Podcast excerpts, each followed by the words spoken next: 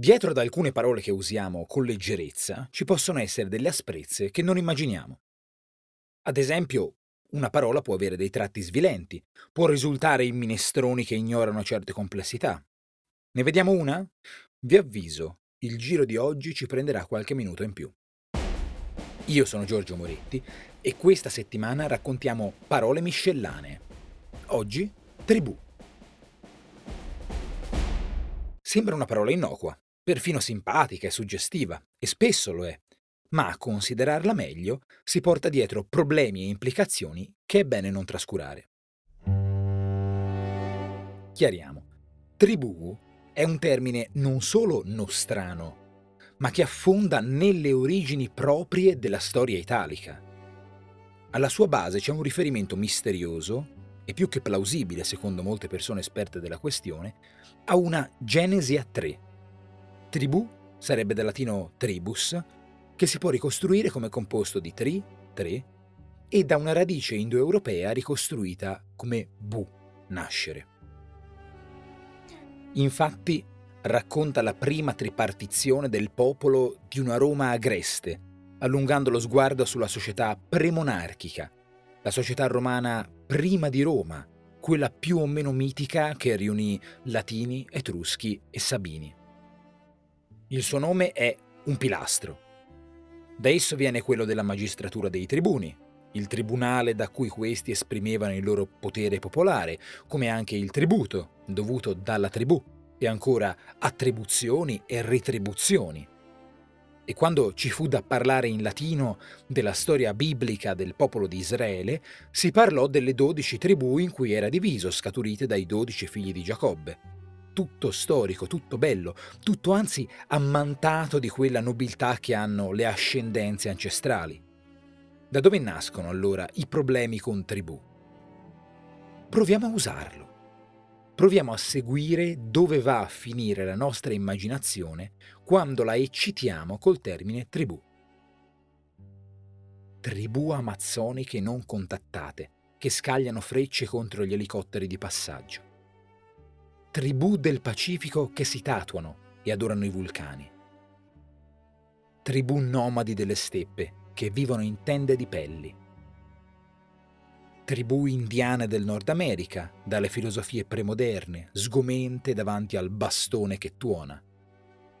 Tribù africane che strappano ritmi forsennati da piccoli tamburi e vestono monili di piume e foglie.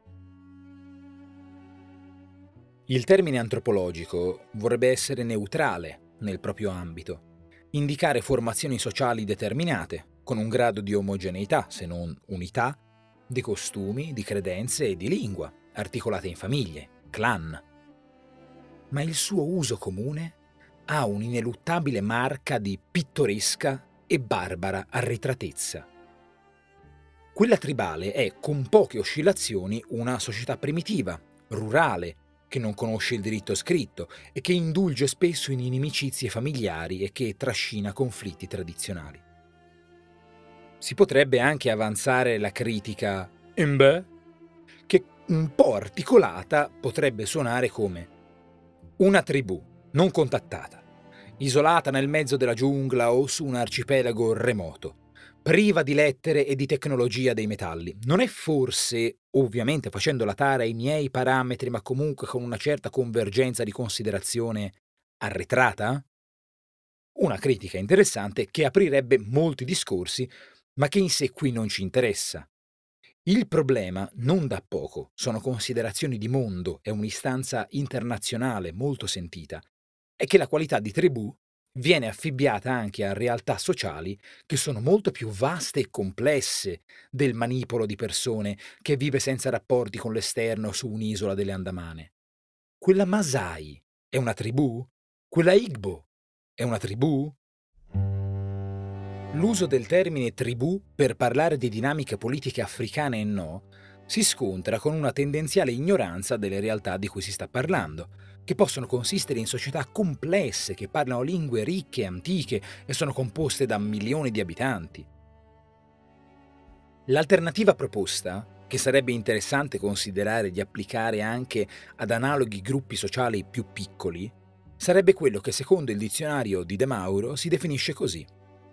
Complesso di persone, accomunate da tradizioni storiche, lingua, cultura, origine e dalla consapevolezza di appartenere a un'unità. Il lemma in questione è nazione, un termine che nel dubbio non giudica arretratezze e che conferisce la dignità necessaria a sedere nei consessi internazionali. Detto questo, quella dimensione limitata, apparentemente barbarica e praticamente familiare che colleghiamo alla tribù, resta un richiamo dolce e delicato quando la si prende a iperbole ironica per una famiglia o in genere un gruppo di persone, quantificandoli come molto numerosi, coesi e complici aspetti tutt'altro che sminuenti. A Natale siamo a cena da noi con tutta la tribù. Quando c'è stato da organizzare il festival del paese ha partecipato tutta la tribù. E organizzando il matrimonio si deve cercare un posto dove possano entrare due tribù. Come si sente?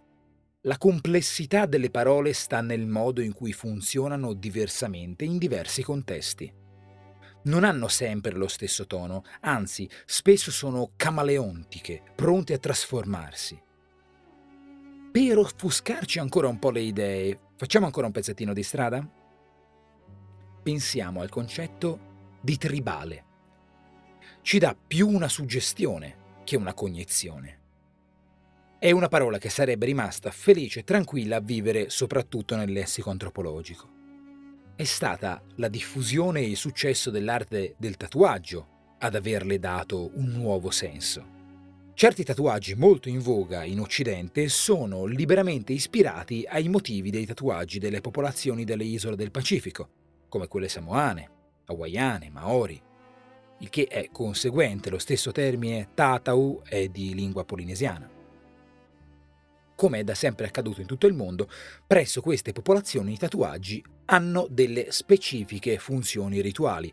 Anche Ötzi, la mummia del Similaun, era pieno di tatuaggi.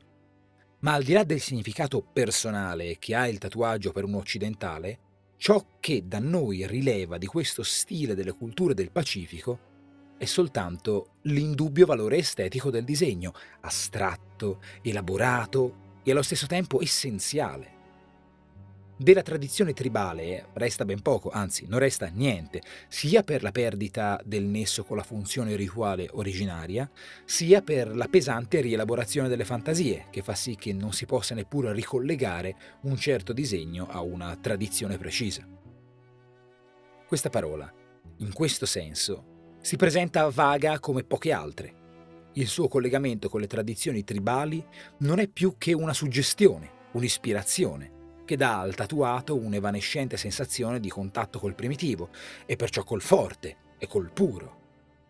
Si tratta di un tipo di esperienza estetica certamente autentica e vissuta con intenzione, però è fondata su un'impressione, non su un'indagine.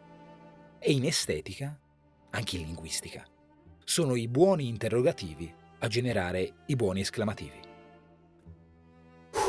Che viaggio! Ci sentiamo domani con la parola del giorno, che pure sarà un gran viaggio, il più grande.